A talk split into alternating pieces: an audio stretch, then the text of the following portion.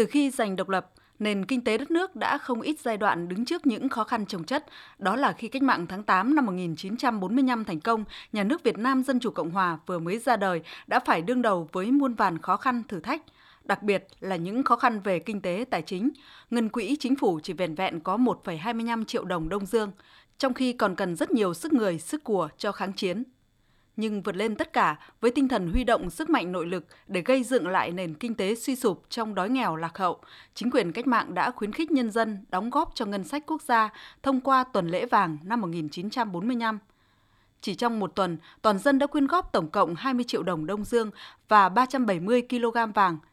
phát động hũ gạo cứu đói, phát động phong trào tăng gia sản xuất để giải quyết nạn đói tận gốc. Về sự kiện này, Phó Giáo sư Tiến sĩ Doãn Thị Chín, Học viện Báo chí và Tuyên truyền nhận định. Chính cái sự huy động được cái sức mạnh của nhân dân bởi vì nhà nước mà chủ trương xây dựng đấy là nhà nước của dân, do dân, vì dân. Cho nên là phải huy động sức mạnh của nhân dân để mà tham gia vào đóng góp xây dựng nhà nước, một cái nhà nước non trẻ. Nếu như không có cái sự ủng hộ của nhân dân, nếu như không có cái sự giúp đỡ Ờ, của nhân dân thì chắc chắn là chính phủ mới của chúng ta sẽ không hoàn thành được cái sứ mệnh lịch sử rất là cao cả mà nhân dân đã giao phó. Đó cũng chính là tiền đề để nhà nước có thể vận hành, đẩy mạnh sản xuất, xây dựng và phát triển kinh tế phục vụ kháng chiến và phát triển kinh tế miền Bắc sau chiến tranh, thực hiện các chỉ tiêu trong kế hoạch phát triển kinh tế xã hội 5 năm lần thứ nhất, đảm bảo phục vụ cho tiền tuyến, thóc không thiếu một cân, quân không thiếu một người – để rồi từ đó hai cuộc kháng chiến giành thắng lợi hoàn toàn, thống nhất đất nước. Công việc đầu tiên ngay sau ngày thống nhất được Đảng xác định thực hiện hai kế hoạch phát triển kinh tế xã hội 5 năm lần thứ hai 1976-1980 và kế hoạch 5 năm lần thứ ba 1981-1985. Bước ra từ lạc hậu và đổ nát của chiến tranh, nước ta đã đạt được những thành tựu quan trọng, khắc phục hậu quả nặng nề của chiến tranh, khôi phục phần lớn những cơ sở công nghiệp, nông nghiệp, giao thông ở miền Bắc và xây dựng lại các vùng nông thôn ở miền Nam bị chiến tranh tàn phá. Thế nhưng, sau thời gian dài thực hiện nền kinh tế kế hoạch hóa, tập trung bao cấp dẫn tới tăng trưởng chậm, thiếu hụt nguồn cung nghiêm trọng, lạm phát phi mã. Về bối cảnh lúc đó, nhà báo Hà Đăng, nguyên trưởng ban tư tưởng văn hóa Trung ương nhớ lại. Thì nhân dân cũng có một cái yêu cầu là phải giải tỏa, như là sản xuất thì cứ theo kế hoạch đỉnh định ở trên định xuống, nhưng mà có những cái là không sát. Rồi thì cái quyền tự chủ của bên dưới nó cũng không có. Rồi trong cái hợp tác xã mình cũng làm OS mình theo con đường làm ăn tập thể, mình cũng đi rồi thì ờ, ruộng đất là về tây hợp tác xã. Ờ, như thế là không có cái cá nhân chẳng hạn như thế. Do đó mà ý muốn của dân là muốn thoát ra khỏi cái cơ chế quan liêu bao cấp đấy.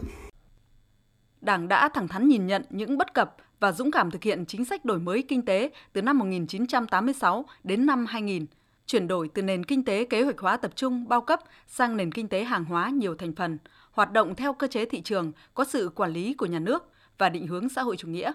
thực hiện chính sách khoán 10 trong nông nghiệp. Đường lối đổi mới của Đảng nhanh chóng được quần chúng nhân dân hưởng ứng, khơi dậy tiềm năng và sức sáng tạo để phát triển sản xuất, tạo thêm nhiều việc làm cho người lao động, tăng sản phẩm cho xã hội. Ngành nông nghiệp đã giải quyết vững chắc vấn đề lương thực, đảm bảo an ninh lương thực quốc gia, đưa Việt Nam từ nước thiếu lương thực trở thành nước xuất khẩu gạo lớn thứ hai thế giới.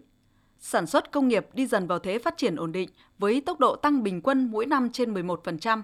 Sản xuất kinh doanh hồi phục và có bước phát triển. Siêu lạm phát bước đầu đã được kiềm chế và đẩy lùi. Kinh tế đất nước từng bước tiến vào thời kỳ hội nhập quốc tế sâu rộng. Đời sống người dân, kể cả vùng nông thôn, đã đổi thay tích cực. Ngay ở Thái Bình, nơi từng xảy ra nạn đói kinh hoàng năm 1945, đến nay kinh tế phát triển khá sôi động, người nông dân quê lúa giờ có cơ hội làm giàu.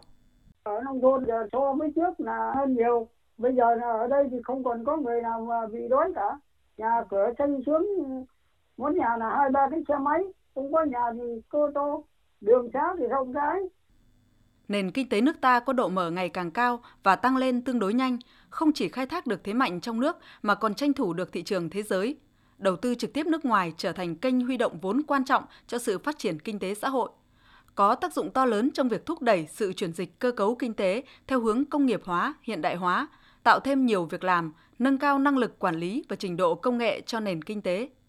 Năm 2019, số dự án đầu tư trực tiếp nước ngoài đạt trên 4.000 dự án với tổng số vốn đăng ký đạt trên 38.900 triệu đô la Mỹ, gấp hơn 24 lần so với năm 1990. 35 năm đổi mới, Việt Nam đã thiết lập được nhiều quan hệ đối tác chiến lược về kinh tế. Từ khi gia nhập WTO đến nay, Việt Nam đã ký kết 15 FTA khu vực và song phương. Việc tham gia và thực thi các FTA sẽ mang lại những cơ hội lớn cho Việt Nam, tác động tích cực tới phát triển kinh tế, nâng cao năng lực cạnh tranh quốc gia, doanh nghiệp và sản phẩm. Đang trong đà tăng trưởng, GDP năm 2019 là 7,2%. Làn sóng đại dịch COVID-19 đã làm đứt gãy chuỗi cung ứng, sản xuất ngưng trệ, đã kéo lùi tăng trưởng xuống còn dưới 3%, trong khi các nước khác tăng trưởng âm. Hàng loạt doanh nghiệp ngừng sản xuất hoặc phá sản. Trước thực trạng đó, chúng ta đã thực hiện mục tiêu kép vừa chống dịch hiệu quả vừa phát triển kinh tế. Cùng với giải pháp vaccine, Đảng, Nhà nước ta đã chủ trương thích ứng an toàn, linh hoạt, kiểm soát hiệu quả dịch COVID-19 với các gói hỗ trợ doanh nghiệp và người dân là một trong những giải pháp tháo gỡ khó khăn trước mắt.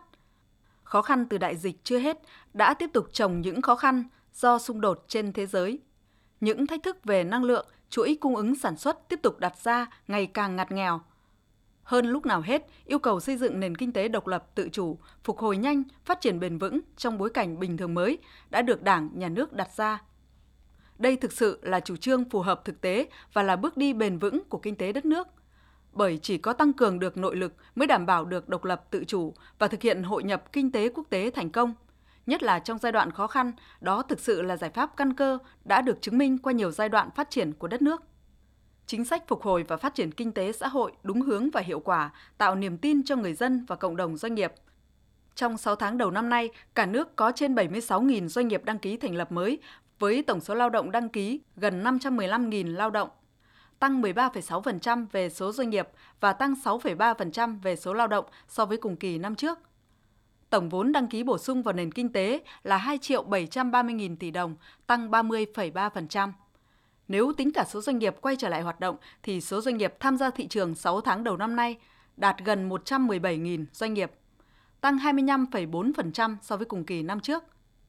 về sự phục hồi này, giáo sư tiến sĩ Hoàng Văn Cường, đại biểu Quốc hội cho rằng Việt Nam tăng trưởng 2,58% trên cái nền năm 20 để tăng trưởng dương 2,91%. So với năm 2019 trước khi đại dịch thì kinh tế Việt Nam đã tăng trưởng là 5,56%, còn kinh tế thế giới chỉ có 1,9%.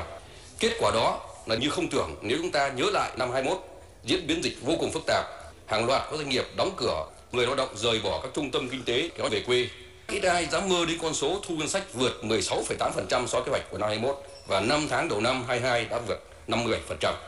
Với triển vọng ổn định và dự báo tốc độ tăng trưởng năm 22 có thể đạt 6,9%. Báo chí nước ngoài nhận định Việt Nam là một trong số ít các quốc gia châu Á không rơi vào tình trạng suy giảm kinh tế mạnh trong đại dịch COVID-19 trong năm 2020 và 2021.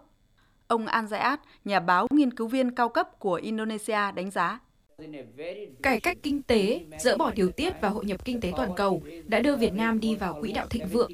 Tỷ lệ nghèo đói giảm mạnh, thu nhập bình quân đầu người tăng gấp 8 lần và Việt Nam từ một nước nhập khẩu lương thực đã vươn lên thành quốc gia xuất khẩu gạo hàng đầu thế giới.